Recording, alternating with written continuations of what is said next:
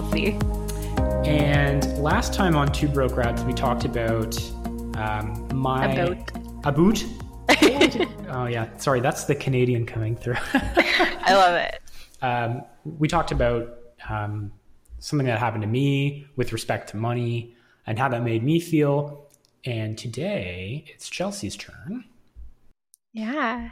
So, do you want to give us a rundown of what happened to you?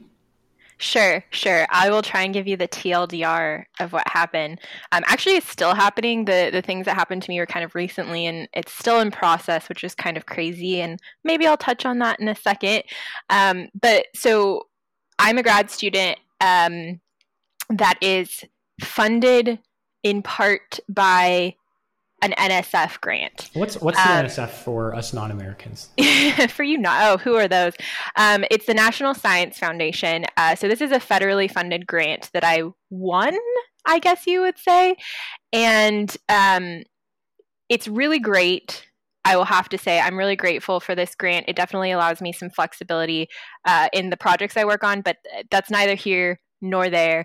Um, but even though this grant is incredibly generous to fund me for a couple years of my PhD, it's not quite enough. And I think that's something that we have seen a lot is that um, the stipends we make, whether it's from teaching or research or federally funded grants, uh, is just never quite enough and it, it's not enough to make ends meet or it's not enough to pay off student loans or things like that.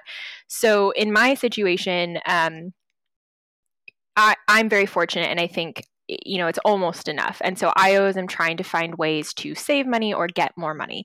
And one of the things that i was doing to get more money uh, was actually kind of serendipitous. Someone in our school needed uh, a consultant. And as dimitri mentioned last episode both of us are statisticians so those are pretty in, uh, in high demand. Uh, and so they were not only offering me uh, the opportunity to do some research with them which i love it's you know interdisciplinary they were offering to pay me. Which is which is pretty common practice for statistical consulting of any nature. Yeah, but maybe not for grad students. This is the first time any consulting position is offered to, or any academic consulting position has offered to pay me. Really? and- yeah, yeah. I mean, I think. It, I don't want to use the word farm out, but like we've been like the students in my program at least sometimes seem like we're farmed out to other departments because we're essentially the statistics department. We include the math and statistics um, in our school, and we it- they love collaborating with us, but it's generally like for authorship, not for payment. Uh-huh. Um, and this one happened to be both. And it was someone who I was excited to work with. It was a project I was excited to work with. Um, so they, yeah, so they had offered to pay me, and I had met with them, and I just said, okay, like I really want to work on this. Uh, my advisor okayed it, which was great, but we need to talk to HR because I have, uh, I teach as part of like the thing that funds me. And whenever you get your contract, it says you may not take an on campus student position, which I don't know what their reasons are, but you know, okay, fine. So I told uh, the person that was hiring me to go to HR, talk to them. And essentially, what happened was it went through, you know, up the chain of command, and the person who ended up responding uh, most completely to us was incredibly unempathetic. Um, so I knew there might be some issues, which is why we talked to HR. Uh, but the email responding to me was kind of like, well, you should have known this. It's in your contract and you've been doing this for a year now. So I don't even know why you're not knowing this. And I said, well, I did know that. That's why we're talking to you. Um, and it was just incredibly unempathetic and was just kind of like, oh, well, like I can cancel all your funding if you want. And that way you can take this job. And I was kind of just like, dude, you you know that that's not what I want to happen um, for the simple reason that this is a tiny consulting gig. And though they're incredibly generous to pay me, they're not paying me anything close to what a stipend would be. Um, so the fact that they were just kind of like, all right, like just let me know when you want me to cancel it was seemed unkind and unempathetic though i know this was over email so i feel like uh, you can't always read people's intentions over email but to me it seemed very unkind and just not understanding that hey you know i'm struggling to survive financially you know i'm i understand that you've got to follow your rules but I've got to pay, you know, rent. wow. Yeah. Yeah. So that it was frustrating, I think. And I understand. So um I think this is something that come up a lot. I don't get health insurance covered. Um and in America at least there's rules about like how many hours you can work and not get health insurance. So I think it's something like 19.5 or something like that. So anything over that, you, you have to be insured by whoever's paying you. Yeah. And I feel like there's some gradation. So, like, if you work over 30 hours, you get X. If you work over 40 hours, you get Y. Um, but so they don't pay for anything, like any benefits for us. So, I wonder if that's it a little bit um, and why there were such tight limitations. But it struck me as so unfair because I am a cons- an unpaid consultant on a bunch of papers just you know as a product of being a grad student and working on research teams um, and they're kind of like, well, you you can't go above 20 hours. And I was just like, you do you really think that I am not going above 20 hours anyway? Um, the problem, I guess, so I guess they're okay with that. They're okay if I work, you know, on average 60 hours a week, but if I demand to be paid for some of that, that's when it becomes an issue for them. I think that's a pretty popular complaint that we got um, on our Twitter thread um, mm-hmm. when we reached out to grad students is that yeah, there's like this cap on on working X amount of hours, um, which is really which which is so ass backwards. Um, but right. but besides the point. So so let's take a pause in in, in the story um, there. Okay. Um, and I just want to go back to uh, you to to the part where where you were asked about um, consulting now, mm-hmm. that's not just uh, you know that's not just a monetary thing, but that's also a uh, a collaboration between kind of disparate uh, disparate researchers, right? This person mm-hmm. was in was yeah, in, different departments. Exactly. Do you think that do you think that the university should have taken that into consideration and, and sort of thought, you know, there's like a synergy here. Not only is not only is this grad student getting paid a little bit more, but now we get to showcase how interdisciplinary we are. Like, do you think that mm. there was a mm. non monetary benefit or even a monetary benefit for the university? Oh, for sure. I mean, I think the fact that, uh, so I would be an author on this as well. And I think that's a value to them so that instead of having a paper where it's like, you know, university, university, non university consultant, um, it would be like all at the same university and and they get their name on it multiple times and in multiple ways i think there is a benefit to them. Um but but i think the thing is is like they're like well just do it and don't get paid for it you know? Right. Mm-hmm. which which would defeat the purpose of like do you know I, I don't work for free so right. Well we do. Well yeah that's maybe it's another issue so, so you were prevented uh, for doing this because was it because you were funded by the NSF, or because that you were funded by the NSF and you could only work so many hours? Yeah, I don't know. I um I think this is a university level thing. Um, I, I the NSF has a lot of rules, and you sign a lot of forms when you get this grant. Um, and so I think I remember the specific wording, and maybe I'll talk about why in a in a little bit. They do not govern govern outside employment, but they so essentially they say like you should work for us about 30 hours. Um, but they don't govern outside employment. So that might have something to do with it in the sense that they're like, well, you know, you can work for someone else, I guess, just because they legally couldn't do anything about it. Um, but they maybe have some say in limiting how much I work in the university, which I think is fair. I mean, it's fair is maybe the wrong word. I understand that.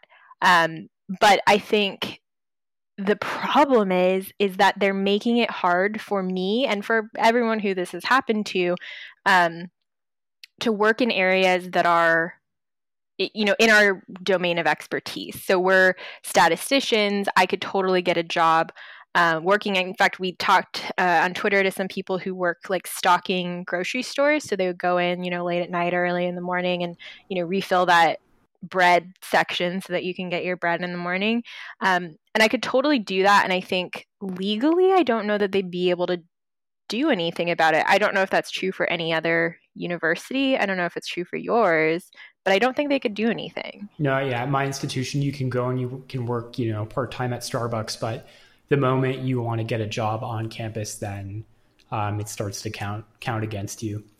Um, Which is rough because those are where I mean we're academics. That's the universities where the jobs that we're good at exist. yeah, well, not only that, but it's it's where I it's where we network most of the time, right? I spend most mm-hmm. of my mm-hmm. time with other scientists, and they think, "Hey, I need help with you know some statistical analysis." Oh, I know a guy or a girl, mm-hmm. right? So yeah. Um, anyway, okay, so.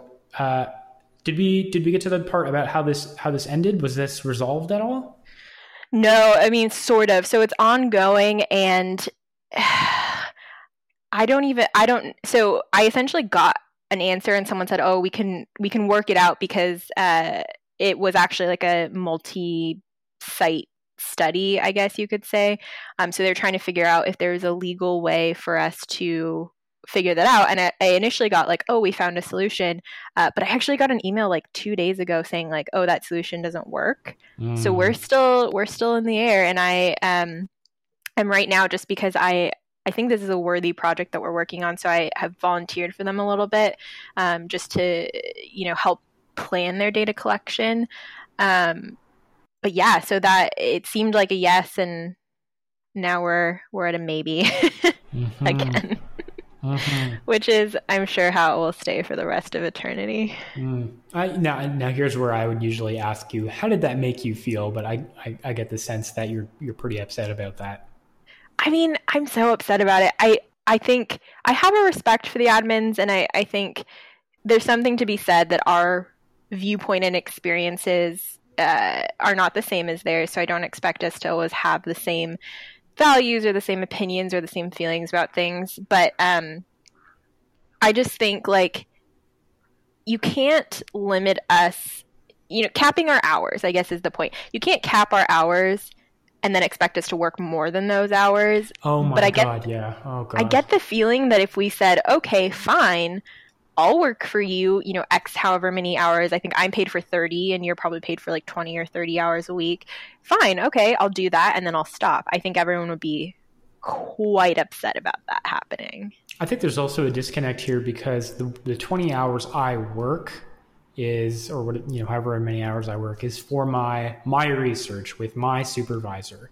And mm-hmm. so to be told from somebody who isn't my supervisor that I'm not allowed to do that. It just feels like uh, well, you are. You just you don't get paid for it.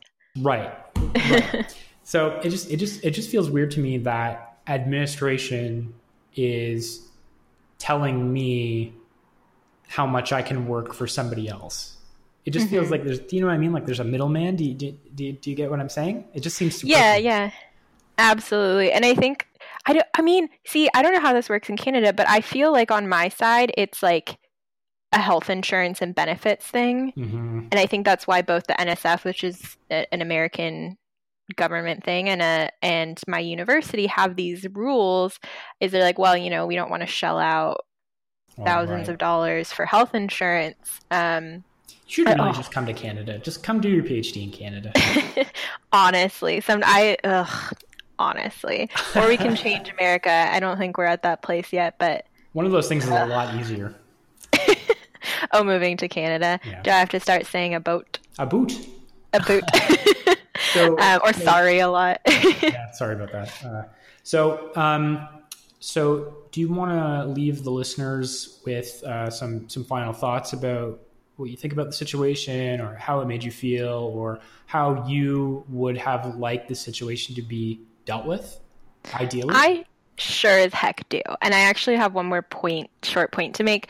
Uh, but so, yeah, this made me feel bad because I think, in similar to your situation, it made me feel like not valued as a. I mean, because honestly, we're kind of employees. Mm-hmm. Um, and I think the experience we're having is not commensurate with what an employee should be treated like. Yep. Um, so it made me feel really bad and frustrated because I think. I don't know if I'm alone in this, but I definitely have an an empathy. I'm a rule follower, so I have empathy for people who are just like, well, I'm enforcing the rules. These are the rules. I've got to deal with it. Um, but but there's a lack a lack of kindness and a lack of care and basically this attitude that like well those are the rules f you figure it out right. um, and i think i would like to see a lot more empathy from administrators especially and faculty in addition to just acknowledge that it's really hard for us and that we might need to find some workable solution to be able to survive financially um, and that brings me to my last point that i want to make and something that recently happened to me is that I just got paid because our semester started about a month and a half ago. Uh, so I just got my first paycheck and it was half of what it was supposed to be. That's right. That's right. That's awful. Right? Awful. And so I uh, I've been dealing with it and I have to shout out not that she's listening. We have the best department admin uh, that like handles grad student affairs and she has been so helpful to me to try and figure out how I can figure out why I wasn't paid and um, how to fix it. And everyone is out of the office. She's like, "Oh, I emailed this person. It's out of the office." I, that's not the point here, but annoying. Um, so essentially, I was told not only do we not know why, once we figure it out, you're still going to have to wait, you know, X business days to get paid. Um, and I was telling you, we were messaging about this that I had to pay rent out of my savings account. And I'm lucky enough to have that because I worked for a couple of years before doing this PhD. Uh, but not everyone has that. And it frustrates me that they're like, well, you know, screw you. You can't really earn a living doing what you're good at. But also, if we make a mistake, you're going to have to wait weeks to get paid and pay your rent either on a credit card if you're not lucky enough to have savings or out of your hard earned savings account. And mm. that sucks. Mm-hmm, mm-hmm. And is, is, is and is completely just I can't.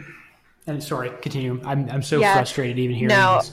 Same. I I think the point I want to make, and that we'll make a lot through this podcast, is they're setting us up for failure, financial failure, that is, because they're not paying us very much.